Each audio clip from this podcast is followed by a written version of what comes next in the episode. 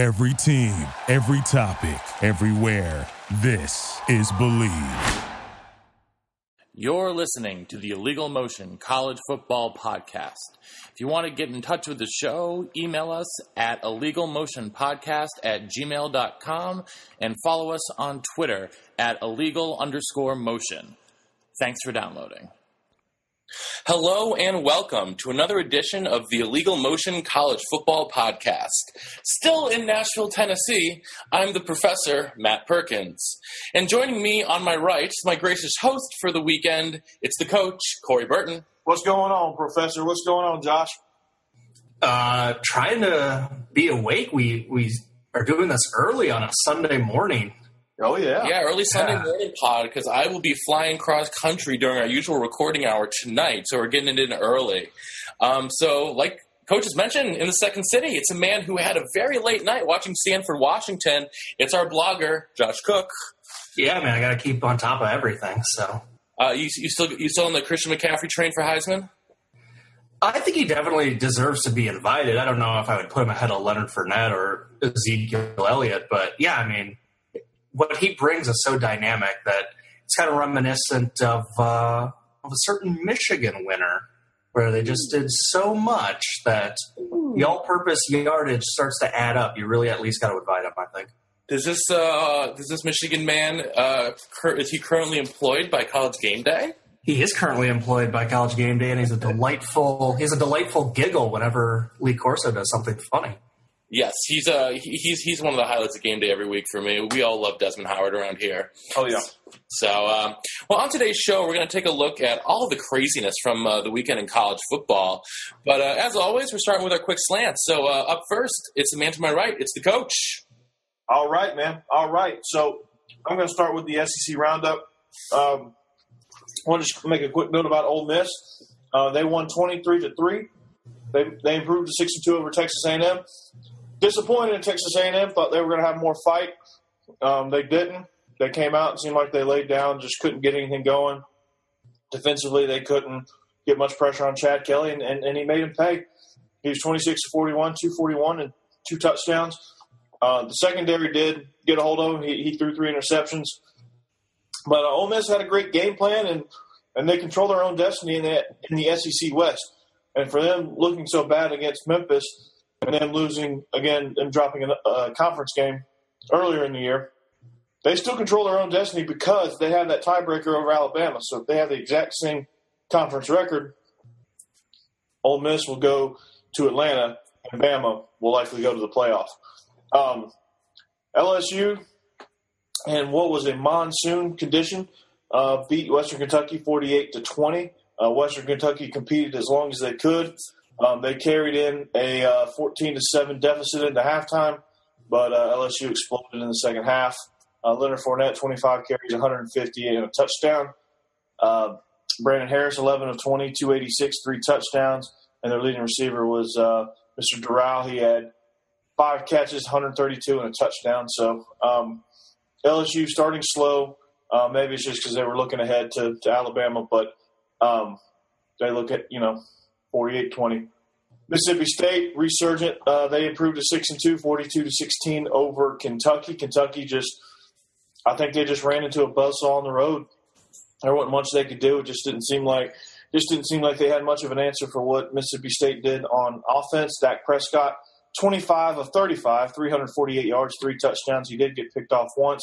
Prescott, Dak Prescott was their leading rusher as well, 13 carries, 117 yards, and three touchdowns. So it looks like Dak Prescott 142 to 16 over Kentucky. Uh, Mississippi State is uh, plowing ahead. They're six and two. They're still lying in the weeds. Um, this season has, uh, still got a long way to go. Still a lot of things to unfold in the SEC West. So hang on to your hats. Uh, well, we'll talk about the Alabama Tennessee game here in a little bit in our uh, in our play action segment. Uh, Vandy Mizzou, another offensive shootout. Vandy is victorious. They improved to three and four with a ten to three victory over the four and four Missouri Tigers. Uh, Drew Lock, fourteen of thirty four. Ouch. Uh, for 108. Ouch. Lock was also their leading rusher, eight carries and 39 yards. And Leftwich was their leading receiver, um, three catches, 38 yards. uh, Trent Sherfield, freshman, was uh, leading receiver for Vandy, five catches, 35 yards. Uh, and and Shurmur, I can't remember his first name, um, but at 10 to three, I'm not going to learn your first name yet. Um, he was 10 of 20 for 89 yards. Um, he's a true freshman. Uh, Vandy looks like they're going in the right direction. They're going to go back and, and, play a lot of young guys and, and, just see what they can do and see how they can develop them. Uh, in a couple of years, Yandy, Yandy uh, Vandy might be competitive here. Um, Auburn, Arkansas. We will get to that in a little while. So, um, I got a quick question for you, actually, Coach. Uh, Two part question. First of all, uh, did that victory save Derek Mason's job? Uh, I think it did uh, for now. I, I, think that the youth movement, um, getting McCrary out at quarterback, um, putting the young guy in, putting a lot of young guys in, I think that's going to save his job. Uh, they're going to give him time to develop. They're going to be patient with him just really because they're Vandy and they really don't have a choice. And then my second question for you is who's this might be a long question. This is a question for both of you guys. Who's the best quarterback in the SEC? Because my money might be on Dak Prescott. Yeah, it, it, in the beginning of the year, I probably would have said Patrick Towles, Chad Kelly, um, Kyle Allen. Kyle Allen. But as it sits right now, Dak Prescott's number one. I think Chad Kelly's number two. Josh, who do you think is the best quarterback in the SEC right now? Oh, I had uh, I had State as a deep, deep sleeper because of Dak Prescott. So I'll I'll I'll stick with him.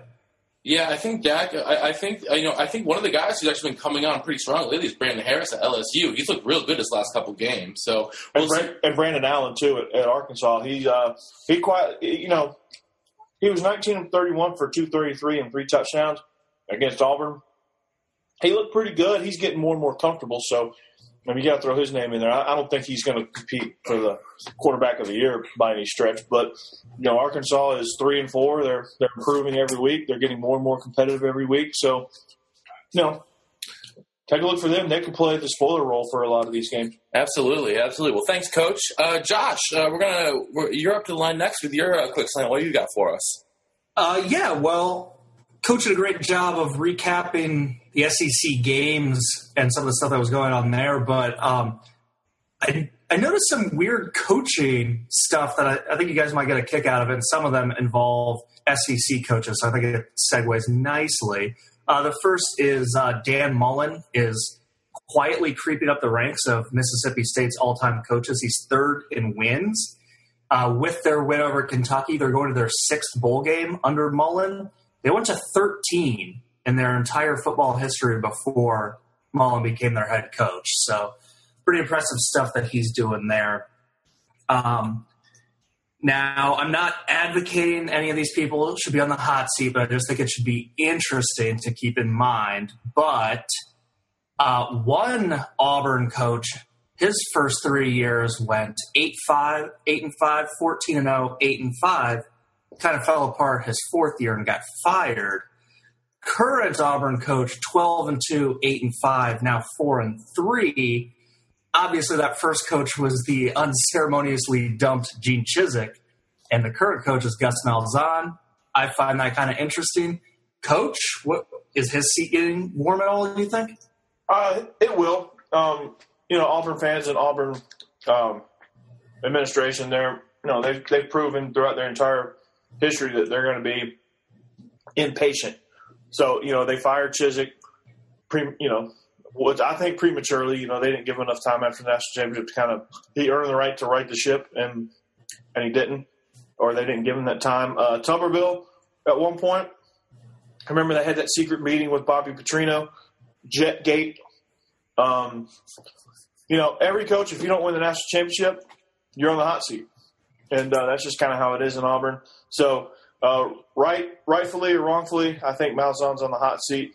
Um, you know, I, I, don't personally think he should be. They just hired Will Muschamp. Um, they've got to give him, you know, a couple of years to to really get that defense going. Uh, they're going to have to have a couple of good years recruiting. They're going to have to find a quarterback.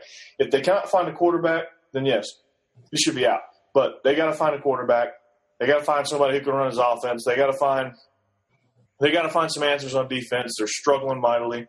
Um, and that might be uh, the previous coordinators recruiting. And uh, Will Muschamp just hasn't had the time to really get those guys going. So, um, but you know, next year, next year's going to be a telling year. If they if they come out the same way, then yes, his seat will get red hot, and it should. If they improve, and you could tell, then no. Um, but I think he's earned the right to uh, to have another year at least. All right. Well, we all know Miami got completely bushwhacked. The loss puts Al Golden under 500 in ACC play, but it's surprising he even is coaching this year because I looked at his win loss entering 2015. It was 28 and 22, 16 and 16 in conference, which get this is identical to Randy Shannon, who they had no problem firing before the bowl game in 2010. Oh man. Uh, so if Randy Shannon is shown the door pretty quickly after four years, it's surprising that Al Golden even had a fifth year. And the way things are going right now, uh, I don't see how he sees next season. Well, um, you know, to answer your question, Josh, and um, that was actually going to be my next quick slant. So I'll, uh, I guess I'll go ahead and get into it. yeah, go ahead and get into it. We can run audible here. Yeah, hey, Colin, Perfect. back at the line. It's a great segue. Uh, I, I think Al Golden will, will see the same fate as Randy Shannon.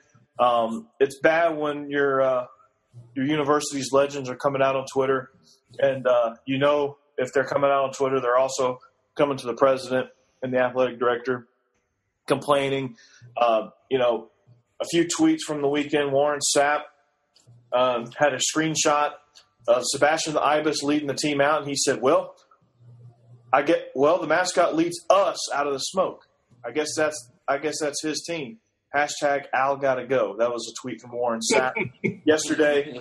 Um, he also said, uh, "Thank you ABC." Hashtag fire him.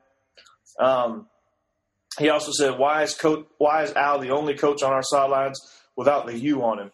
Hashtag somebody help me with this. Uh, Bryant McKinnie, two-time All-American offensive lineman. Um, can't remember where he is in the NFL. I think he's with the he was with the Vikings. Vikings at one point. I think he still is. Uh, he said, "Time to head in a new direction as a program. Enough is enough." And I sat back and have been patient and quiet long enough. And he spelled. qu- He didn't say quiet. He said quite. That's the quality education you get at the U. Um, former offensive lineman Leon Searcy was a part of three national championship teams. Um, he's also come out on Twitter. He's taken some pictures of himself, uh, looking mad, smoke, and smoking a cigar. He said, "That face you make when Miami down 21-0." Um, he also said another one uh, about to get inducted into the Hall of Fame, uh, but we down 45 nothing or something like, and uh, there wasn't anybody in the crowd. Uh, Joaquin Gonzalez, another former Hurricanes offensive lineman, tweeted, I'm so embarrassed at Canes All Access. I would take his headset at halftime. Do not wait till the end of the season make a statement, damn it. So those are a few tweets from some Miami legends. I'm sure there's more. Uh, those are the those are the ones that have been highlighted. So, um, and yes, I, I think if you watch any Miami game, uh, the team is start. He's starting to lose the team if he hadn't completely lost them already. Um, they just look completely inept. And as a, in a program as a whole, uh, you know, I think they need to make some motions to, to build a uh, stadium a lot closer to their campus, if not an on-campus stadium, um, because they're losing fan support because their stadium is an hour away, um, up in uh, up in wherever the former Joe Robbie Stadium is. So uh, Dolphin Stadium, Sun Life Stadium, uh, whatever they're calling it these days. Um, I just think the program has become, you know, kind of a laughing stock. It's almost it's almost dipping back into the '70s version of the Miami Hurricanes, and and, and, and the fact that they have been completely irrelevant for over ten years now, um, and they just can't seem to find any answers. They can't recruit anymore. People are coming to South Florida and poaching their recruits. Um, people from all over the country. Um, and they, they, they need to they need to get back to where they were in the 80s. They need to get back to locking down South Florida and finding a coach that will take advantage of all of that and, and get them back to a winner. They can. They, and, the thing is, Josh, thing is, Professor, that, that if they hire the right guy and they they they reemploy the uh, the state of Miami recruiting tactic that Howard Schnellenberger um, Incorporated when he when he took the job back in back in 1979.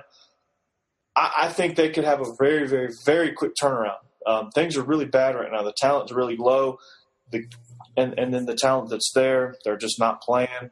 I think they've quit on the coach. So uh, they just need to find the right guy that's going to recruit the state of Miami and dominate the state of Miami.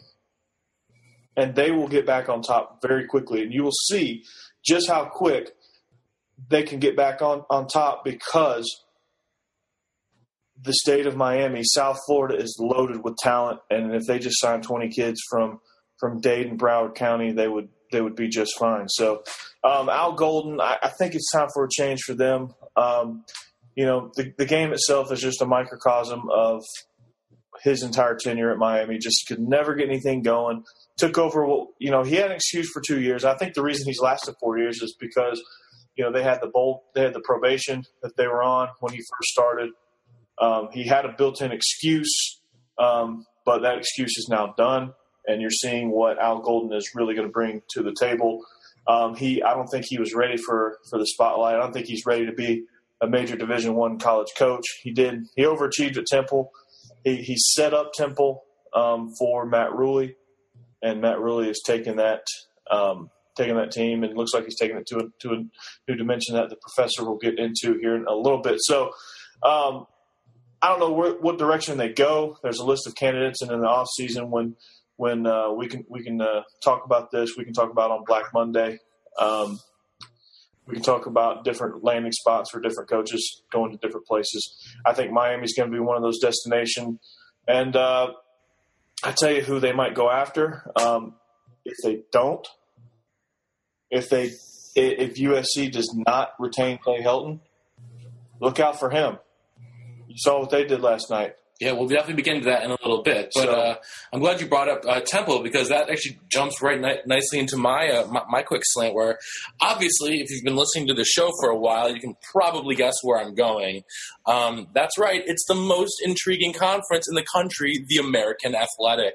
Oh, yeah we took a look at Temple's win over ECU on uh, last Friday's pod. So we're going to skip over that and take a look at our friend Ashley Croft's Memphis Tigers and their big win over the Tulsa Golden Hurricane on Friday night. A score of 66 to 42. Uh, this game was an absolute showcase for two of the best offenses in the league, and they combined for 1,248 yards of total offense. Let me read that again. 1,248 yards of total offense. Um, some teams don't get that in half a season. These two teams combined for it in one game. Paxton Lynch had himself another huge game, career game for him, going 32 of 44 for 447 yards and four touchdowns, and another game with no picks he definitely continues to be the gold standard of efficiency and precision, giving him 17 touchdowns to one interception on the season. His counterpart on the on the Golden Hurricane squad, Dane Evans, wasn't half bad himself. Uh, he put up 421 yards and four touchdowns and one pick. But the Tigers were just too much for Tulsa, and they just simply couldn't be stopped in the first half or in the second half. Uh, looking ahead, though, Memphis gets to return home to the Liberty Bowl next week to take on a struggling Tulane squad before a really, really tough three week run where they're going to have to play Navy, Houston, Temple back to back to back weeks. And that will really go a, a long way to deciding the conference and to see if one of these teams, you know, uh, Memphis, Houston, or Temple, uh, can make it into a, a, New Year's Six bowl game, um, all all three squads are still undefeated and looking looking really strong. Um, speaking of uh, the Houston Cougars, they came, they overcame a sluggish start to dominate Central Florida, uh, fifty nine to ten. Um, it wasn't Greg Ward Jr. in this game, actually. It was uh, running back Kenneth Farrow, who had only 13 carries, but for 167 yards and three touchdowns. So that's averaging 13 yards a carry for him. You're not going to see that every week, but obviously he really had it going on on the ground. Um, um, elsewhere, Navy's Keenan Reynolds edged closer to the NCAA record for touchdowns with two more on the ground to lead the Middies to an easy victory over the Green Wave of Tulane.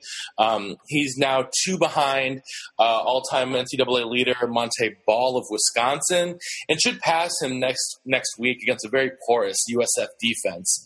Um, Um, Cincinnati bounced back from a tough loss against BYU to beat UConn 37 to 13 in Gunner Kiel's return. I'm sure that Tommy Tuberville and company are very happy to have their leader back. Um, they've been doing okay with Hayden Moore behind center, but Gunnar Keel is definitely, um, you know, a step up in terms of talent and in terms of decision making. So um, the conference is obviously in great shape right now. Um, I, you know, I really hope that we see uh, game day go to Philadelphia this week, where Temple will be taking on um, Notre Dame, and that would be, uh, I think that would be a, a very, um, I think that would be a very appropriate and very well deserved um, you know thing for the Owls because they are having themselves a season. So is Memphis. So is Houston. And you know, in the next few weeks, it's really going to see how it shakes out. But um, we're going to have a we're going to have a couple teams here that are going to be vying for uh, New Year's Six bowl games. So um, definitely a couple things to keep your eye on. So, uh, Josh, I know you got something for us. Oh, yeah. Well, actually, I was still midway through my coaches, uh, so I'll wrap that up real quickly, and then I'll transition to what my second quick slant was. I guess my first quick slant got picked off and taken to the house. Oh, um, it did. yeah. Um, yeah, you mentioned uh, Temple's Matt Rhule. Um, he was on the Temple staff when they had their best years and uh, was the associate head coach for Steve Addazio in 2011 when they won nine games. And then he got a job with the Giants. And Steve Addazio slipped to four wins been at Temple and kind of had an exit strategy because he somehow got the Boston College job. And we all remember Frank Spaziani as being a terrible coach with an awesome, awesome mustache. In his first three years, he went 19 and 19, 12 and 12. Steve Addazio is currently midway through his third year. He sits at 17 and 17, 8 and 13.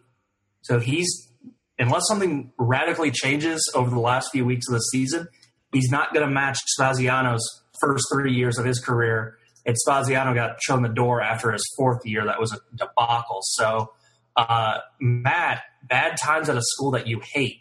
So maybe you're taking delight in that. Um, well, hate's a strong word, but it's very appropriate for my feelings about Boston College. So, um, yeah, you know, I'm always happy to see them struggle. Yeah. Well, I think we all know where it goes back to. Um, Jeff Jagodzinski was uh, 20 and 8, 11 and 5, and doing really well at BC. Won two division titles, finished a year in the top 10 in 2007. Um, interviewed for an NFL job, which was in violation of his contract, but kind of played some chicken, and I guess he lost because the athletic director fired him. Mm-hmm. And that whole deal. Yeah, that was fun. Yeah, well, that was that was Matt Ryan's last year, correct? Correct. Yeah. Well, the the AD is not there anymore either, as you would expect with the two coaches I just rattled off, yeah. not doing too well. Uh, and then my last one, my last little funny coaching comparison.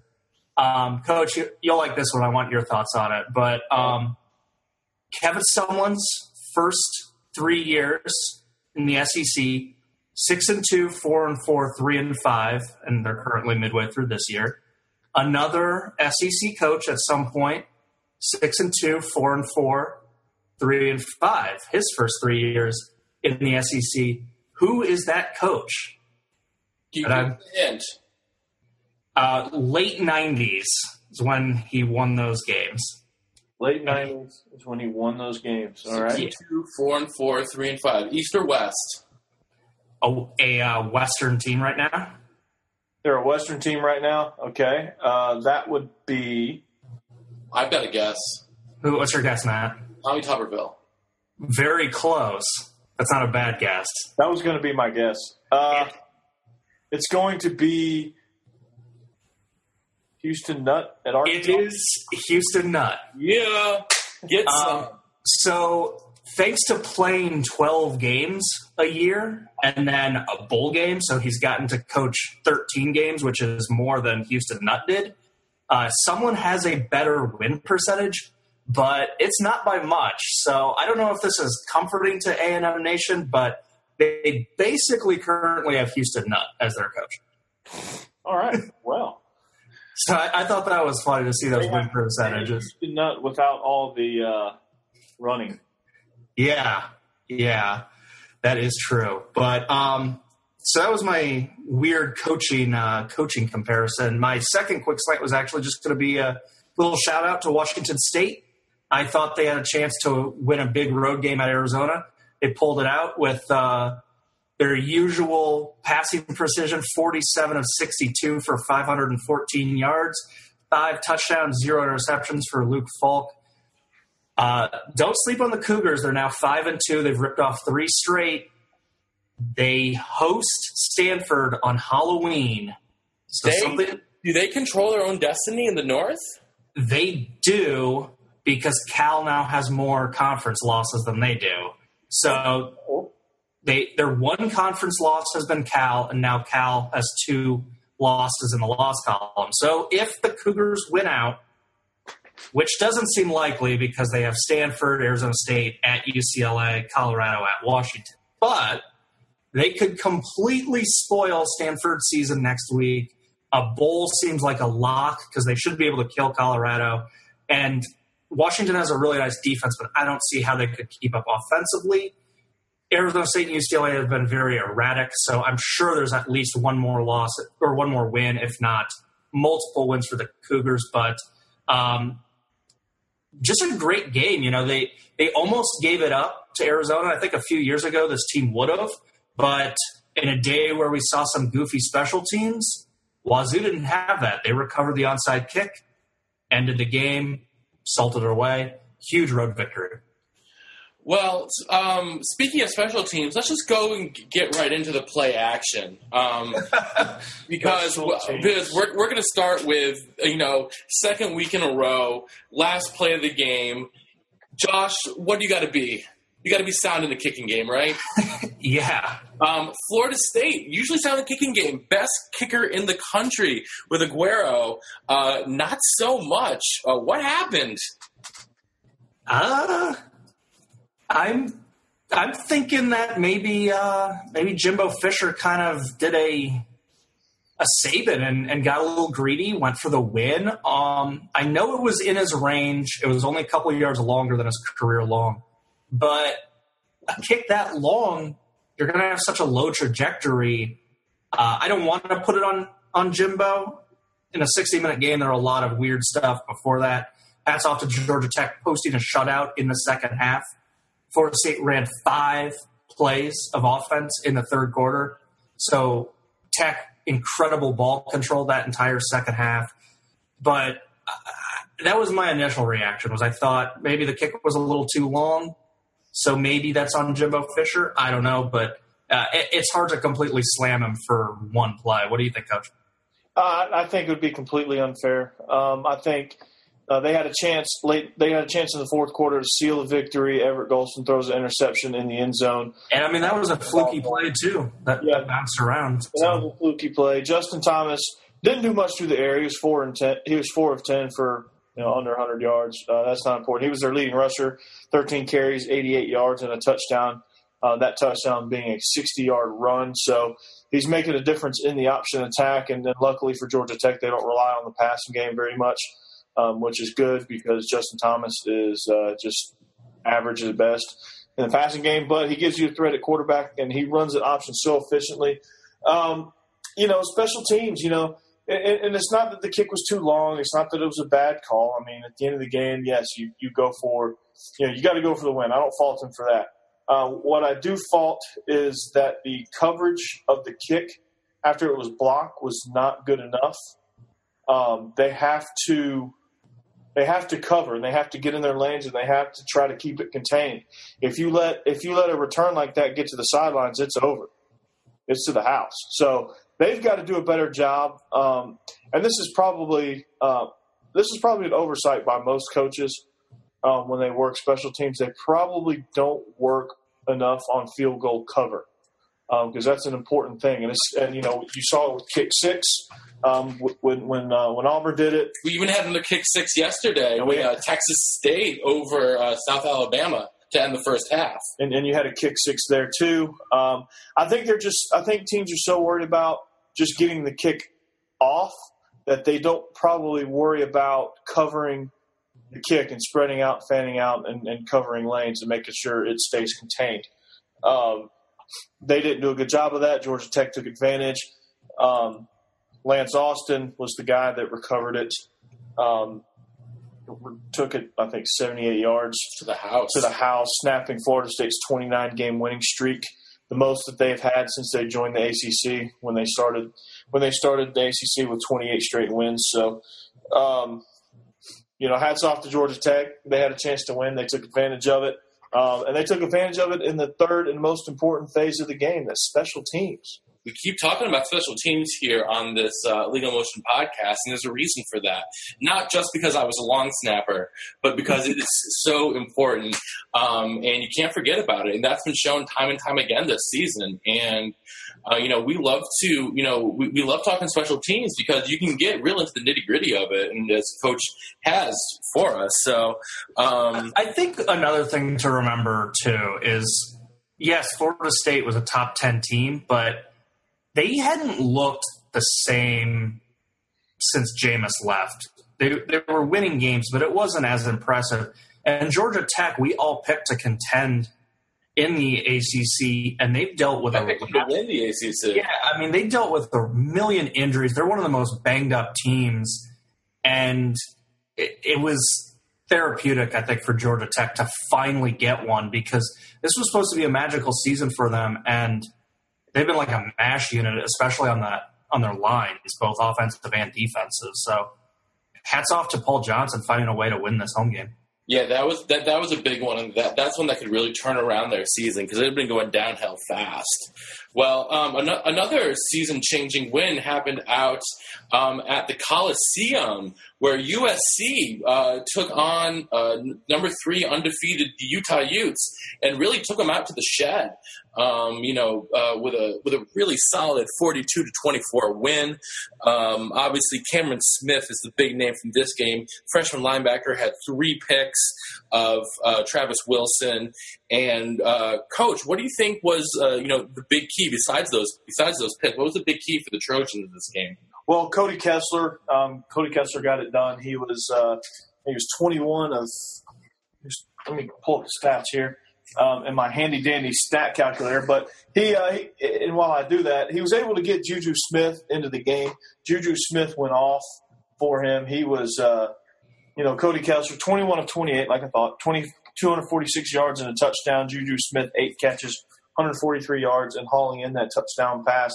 Um, but a lot of the a lot of their drives were set up by Cameron Smith. You know, Cameron Smith had three interceptions. Um, the the freshman stud linebacker for the Trojans. Uh, the turnovers were the key. The turnovers were the difference because they allowed USC to double up Utah. Because if you look at the if you look at the stats, if you look at the team stats and the and the total yards, it's pretty pretty much the same. It was 380 to 353. Um, they had a slight edge in the passing game, 264 to 254. Uh, slight edge in the running rushing attack, 116 to 99, and that's probably that's probably attributed to the extra time of possession they had because of the four turnovers. You know, you had 34, you had 34-50 versus 25-01 uh, as far as time of possession goes. You know, that's that's the difference. They, you know, those nine minutes that they had the ball extra were enough to double them up, and, and that that's thanks to the the defense and things like that. I, you know, and and and the bigger story here is that amidst all of the distraction with Steve Sarkisian getting fired and everything that could have gone wrong for the Trojans, even after losing last week to Notre Dame, um, they've never quit fighting. They've never quit competing. I think Clay Helton has done a tremendous job with that bunch so far. Um, if he, I'd be surprised as of right now, unless he completely tanks the rest of the way, which I don't see that happening. I could see him being the next coach at, at USC. Um, I can see them taking the interim tag off of him because he knows how to prepare that team, um, and he knows he knows what makes that team go, and he knows what makes them tick, and, and he's done he's done a great job of motivating them in a time where you have a built-in excuse to be unmotivated. You're, you're distracted. Things are happening. You're not sure what's going on. You know, you have an interim coach. That's never an easy. That's never an easy thing, and that's never an easy thing to ask the kids to to, to remain focused. But you know, they've done it. Uh, the kids believe in them. The, the team believes in them. Uh, looks like the administration is starting to believe in him. The fans are going to believe in him. Um, and I think this was a game that he needed, the university needed, especially at home. So uh, to come out and dominate on defense the way they did, um, and then just get their playmakers going, it made it easy for them. Um, and then, then the game just got away from Utah. Utah just, uh, they just, you know, simply put, they got to take care of the football. Yeah. You know, they, they got to respect the football, take care of the football. And, uh, and then that's pretty much, that's pretty much it. I mean, they did their thing uh, USC did their thing. There, you know, as far as yards go, they were equal. But you got to take care of the football. That's that's the, the the theme of this game is as simple as it gets. Take care of the football, because that, that was the absolute difference. Yeah, Josh, do you think that Utah can you know bounce back from the, from this tough loss? Yeah, I think most fans at Utah, if you had told them they'd be six and one, three and one in conference at this point, would take it. Um, it's kind of a tough pill to swallow when you're in the middle of a dream season. But um, I guess you know if we if we replayed the audio from our Thursday show, I, I picked USC to win, so I'm not surprised in the slightest. USC had better athletes. It was just a matter of coaches letting them go out and play, and we saw it last week in a, a tough home or tough road loss at Notre Dame where it was just free. It was like the the handcuffs were off, not having Sark there, and that was impressive how well they competed in a tough environment. And then this week, back at home, getting it done. In um, you know, the, the, coaches and players, a lot of them mentioned the crowd being really good, and it it sounded fantastic on TV. I guess if I was to nitpick one one thing, is it was 28-17 at halftime, which isn't a blowout. Utah had plenty of of time to get back into it. And Devontae Booker had 14 carries for the game. 10 of them were in the first half. And I was kind of flipping around between some games. As far as I know, he didn't get hurt. So why is he only getting four touches in the second half? That seemed a little strange to me.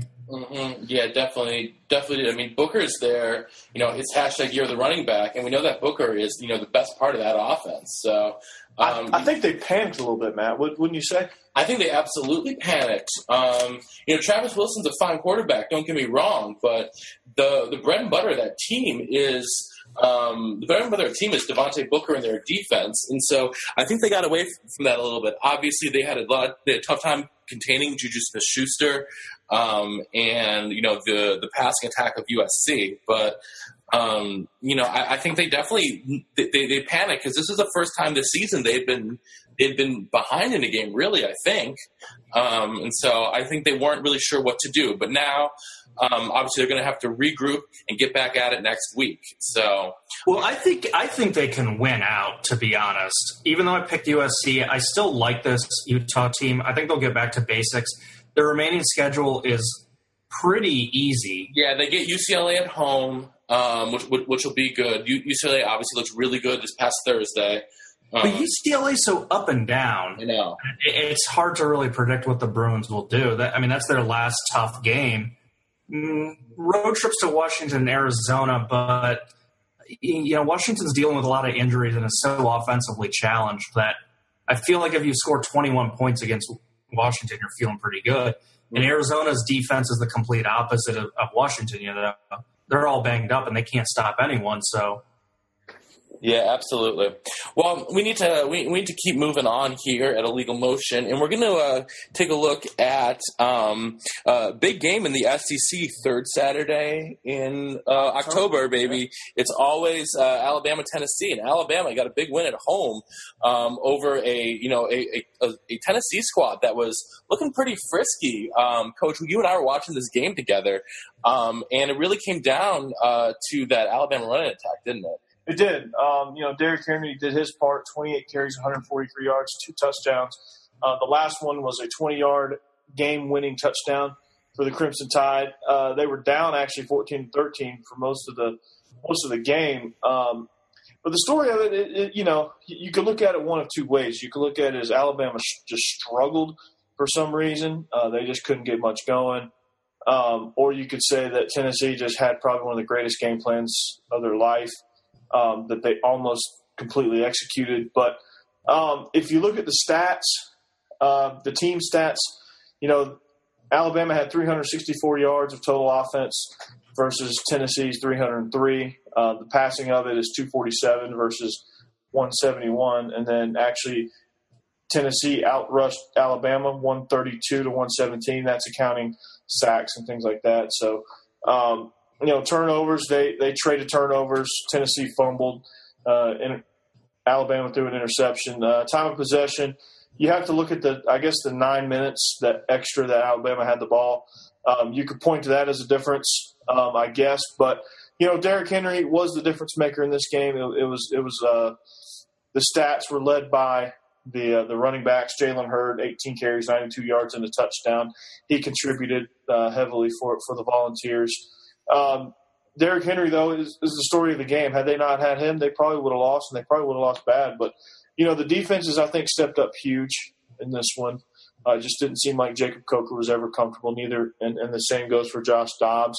Um, you know, A'Shawn Robinson sealed the game uh, with a strip sack here at the very end, um, allowing Alabama to then just take a knee on the football. So uh, just you know, hats off to Tennessee. They played hard. Uh, you know, Butch Jones has got this team believing. Uh, they just got to figure out ways to finish.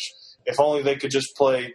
If only they could just play Georgia every week. Uh, I got I got to break this. I'm watching a college football Sunday. It said our pilot for the last 25 years says fire Al Golden.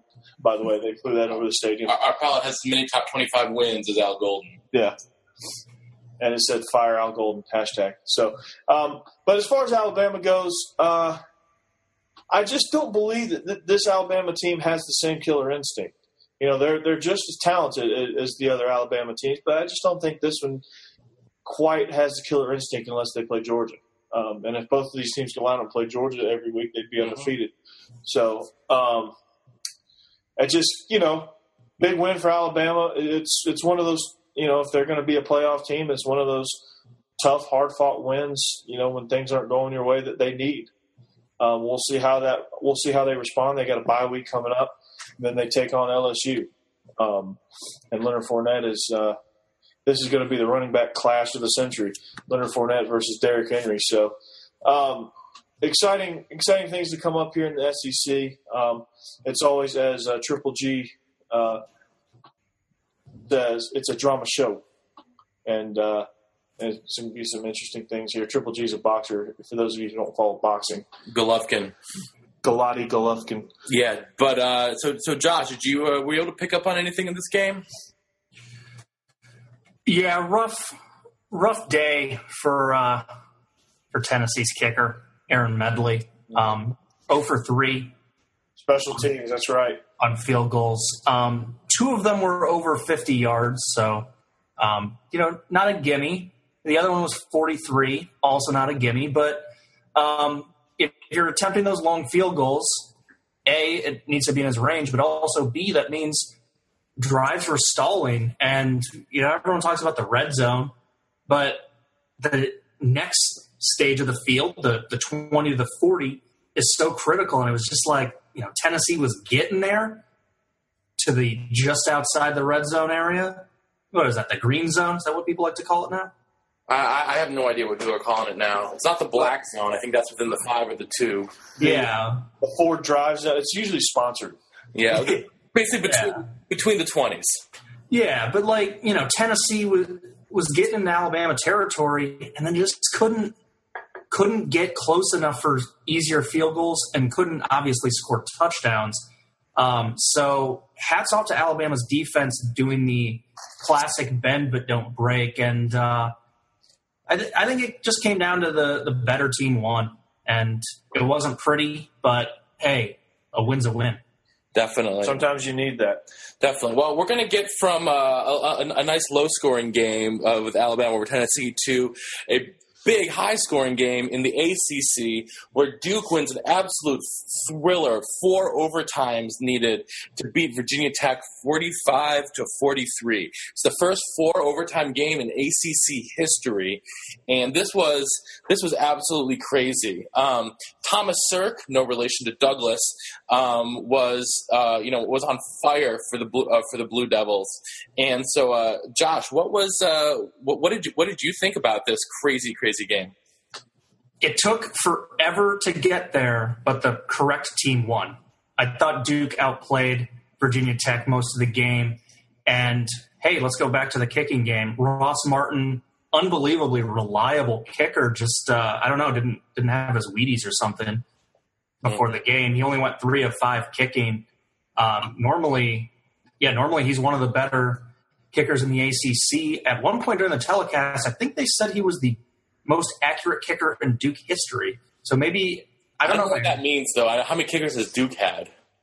I feel well. That's a good question, but um, yeah, like uh, I, I don't know. It was just weird. I mean, he uh, he just didn't have it, and almost cost him the game. But uh, but yeah, Sirk, you mentioned it. Thomas Sirk, fantastic day, running the ball, passing the ball, doing it all. And uh, like I said, and passer for the game, he had over 100 yards rushing carries, and he still managed.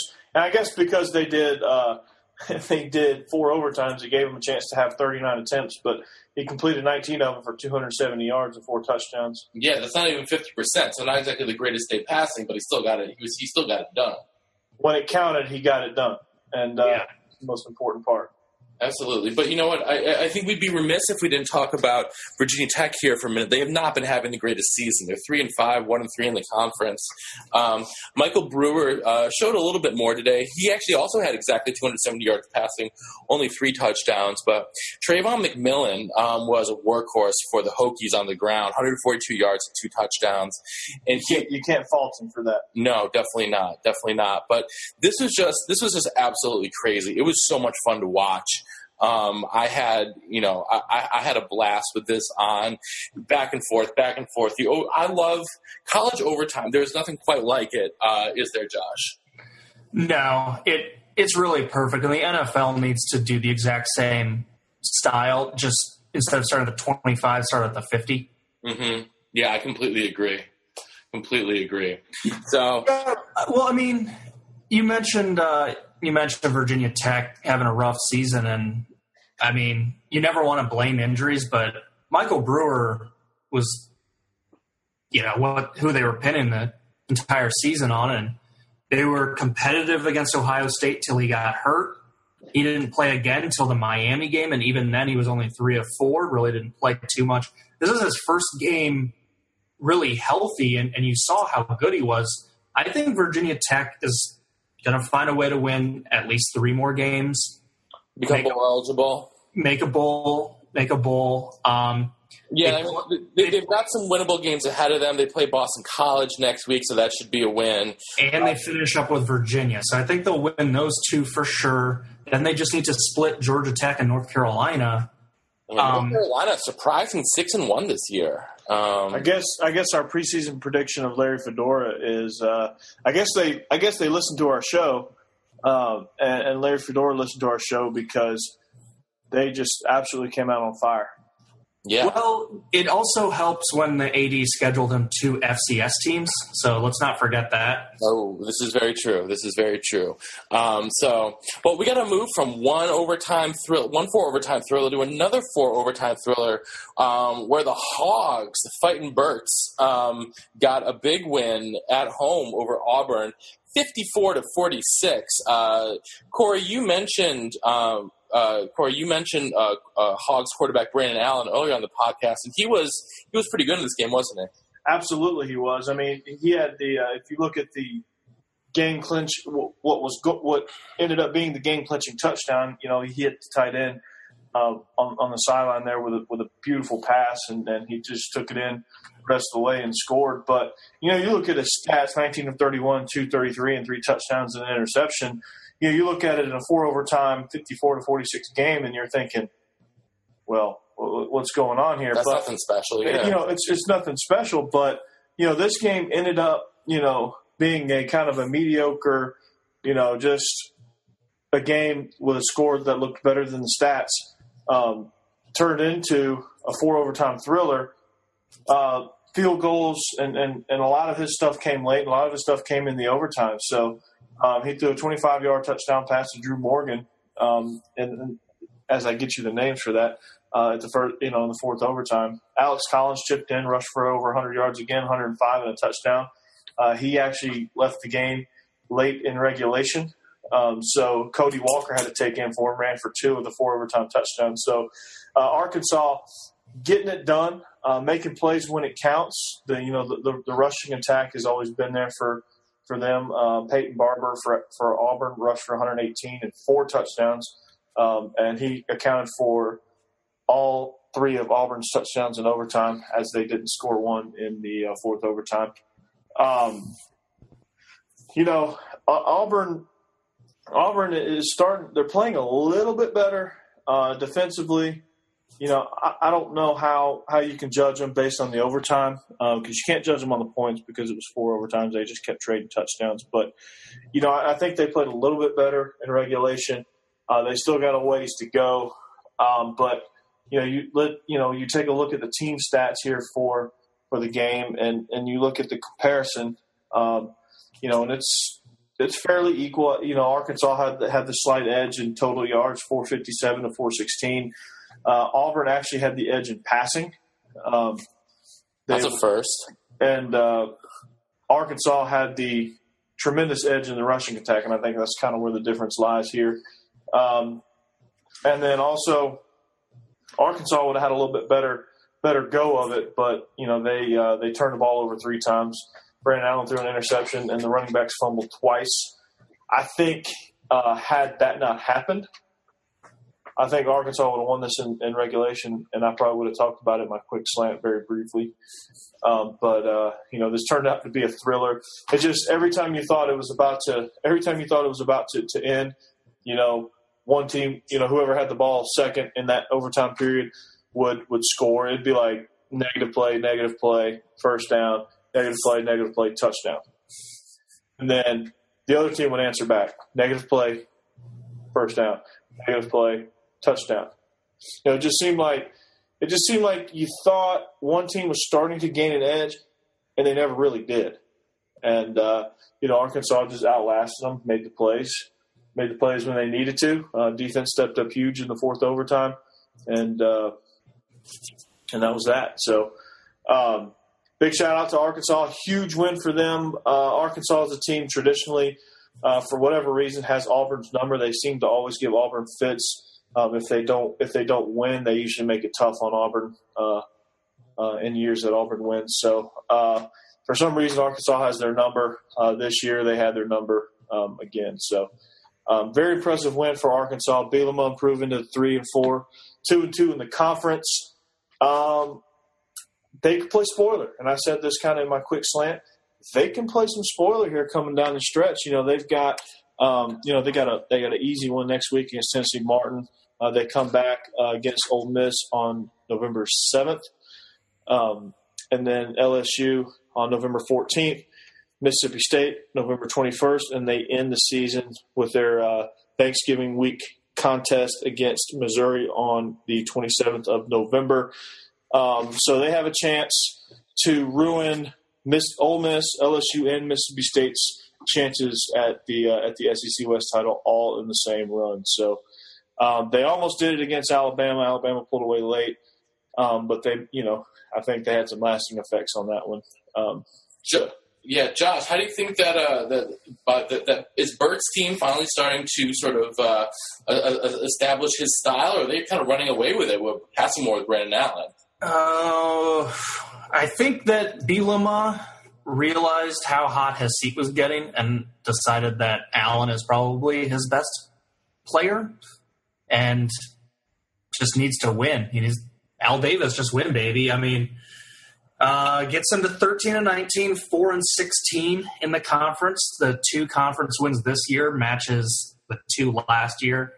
Uh, has a good chance to get to a bowl with Tennessee Martin and Missouri to most likely get him to five wins and then just need to go one and three in those three tough games coach alluded to. So I, I think they'll get to a bowl game. But what was striking to me is just these two defenses were not SEC defenses. I was looking at the scoring drives, um, taking out overtime. Uh, Arkansas, seven plays, 75 yards, 10 plays, 60, eight plays, 69, 13 plays, 67. Those were Arkansas's regulation drives. Uh, Auburn, 16, 96, 13, 75, 12, 93, 8 for 50, uh, and the last second field goal. That's why that drive didn't go any longer than it did. Um, neither of these teams play much defense, from what I can tell. But for Auburn, that's certainly disconcerting because that's what bit them last year, and they thought getting Will Muschamp, paying him a lot of money, was going to correct that. And through seven games, I haven't seen any improvement. And I don't think Muschamp forgot how to coach. So I think that recruiting on the Plains needs to get better. I'm not sure it's an athletic standpoint, but it's certainly a they're not where they need to be standpoint. I, I don't know what's going on between the ears for some of these Auburn defenders, but they look terrible. Yeah, they they really have not not looked great so far this year. And if he's supposed to be the best defensive coordinator in the country, like Gus Malzahn said, he's, he's really, getting paid like it. He's getting paid like it, but he's not showing it on the field. So uh, we got to wrap it up here, but we're gonna we're gonna finish it off actually with a, a little new segment, a little couple parting shots here. Someone toss over to Coach for our first parting shot. Well, uh, first parting shot, um, and Matt, I think you, you're going to uh, talk about a, a, very good one, so I'll talk about this other one watch out for Oklahoma. They're six and one right now. They had a huge win, 63-27 over Texas Tech, And a game that we talked about the, the, the possible subplot. Well, that subplot ended up motivating Oklahoma more than it did Texas Tech. Um, but Samaje Perine, 23 carries, 201 uh, with four touchdowns. Hashtag year the running back. Watch out for Oklahoma as they come down the stretch. And uh, that's my parting shot. Uh, also, uh, real quick, Baylor 45 27. Looks like their offense struggled a little bit. Um, Seth Russell might be uh, out for the year. He fractured, he has a fracture in his neck uh, that they're going to further evaluate. So he could be possibly out for the year, um, if not longer. So um, Baylor's going to have to find an answer at quarterback. Josh? Well, just playing off that Seth Russell comment, hats off to the Cyclones. They were down 35 to 7 at half they could have shut down shop. They didn't. They held Baylor scoreless in the third quarter, got a touchdown back themselves. When Seth Russell got hurt, the reason he was playing was it was only a 15 point game. Uh, Cyclones didn't show it really on the scoreboard when it was all said and done, but certainly improved effort. Uh, a couple teams to look out for. Everyone's talking about the uh, three undefeateds in the American Conference. Yeah. Um, Navy is five and one overall, but they're three and zero oh in conference. Uh, they travel to Memphis in a few weeks. They travel to Houston late in the season, but they're not going to roll over. So certainly some wildness from that conference left. And Bowling Green, I ranked them 25th in the country in my poll. I think people thought I was crazy to have two MAC teams. Uh, Falcons responded, making me look good, 48 nothing win over Kent State. They waxed them. And then a third team to look out for, San Diego State. They just killed Utah State, who was coming off that emotional win over Boise State. And the Aztecs are in the driver's seat of the Mountain West West Division. But also, based on records, they would host the title game. So even if Boise State emerges, Utah State gets back on track, whoever it is from the Mountain Division, will have to travel to San Diego State, and that's not an easy place to play because uh, the Aztecs do a good job of opening up their their seats to uh, all the Navy servicemen right there. And despite being a small school, not much footprint in a pro town, seems like Qualcomm has decent crowds, better than you'd expect um, for for such a small footprint in that city. So way to go, Aztecs, Rocky Long's team, really getting back on track after a horrendous one and three start to the season. Yeah, definitely. Well, um, for my final parting shot, we'd be remiss here at the Illegal Motion College Football Podcast if we didn't mention the tragedy in Stillwater. Uh, you probably already know this if you're listening to the podcast, but um, a uh, an apparently uh, drunk woman uh, drove a car into a crowd at the homecoming parade on Saturday morning, killing four people, including a two-year-old baby. And um, you know, obviously uh, the whole our, our hearts and, and, prayers go out to the whole Oklahoma State community.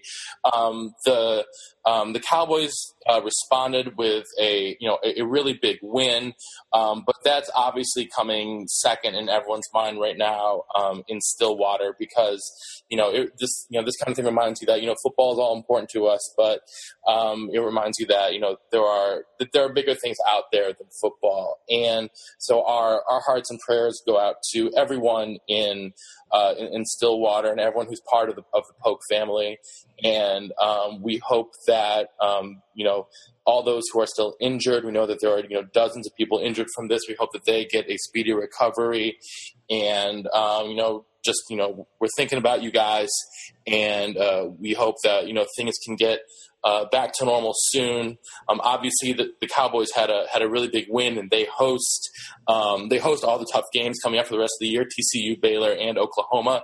So they still have the chance to play spoiler or possibly come out as you know as champ and make the playoff. But um, I don't think that's the first thing on their minds here on this Sunday morning. So with that, um, on behalf of Josh Cook and on behalf of my gracious host, the coach Corey Burton, I am the professor saying, "See you next time on the Illegal Motion College Football Podcast." Yeah. Thanks for listening to the Illegal Motion College Football Podcast. To get in touch with the show, email us at illegalmotionpodcast at gmail.com or follow us on Twitter at illegal underscore motion.